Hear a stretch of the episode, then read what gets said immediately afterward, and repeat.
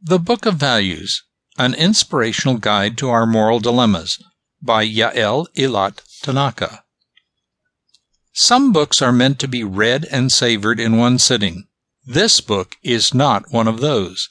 In its pages, the author has spanned the most relevant moral, spiritual, intellectual, and emotional constructs of human existence.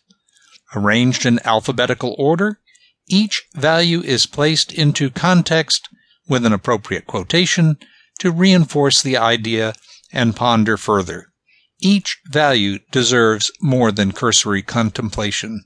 This is a book to read one value at a time as if a missile. The reader may start any place and jump from value to value without losing the basic message of the book. The author must be complimented in producing a work that deserves reading again and again. I say this is a must have and read book.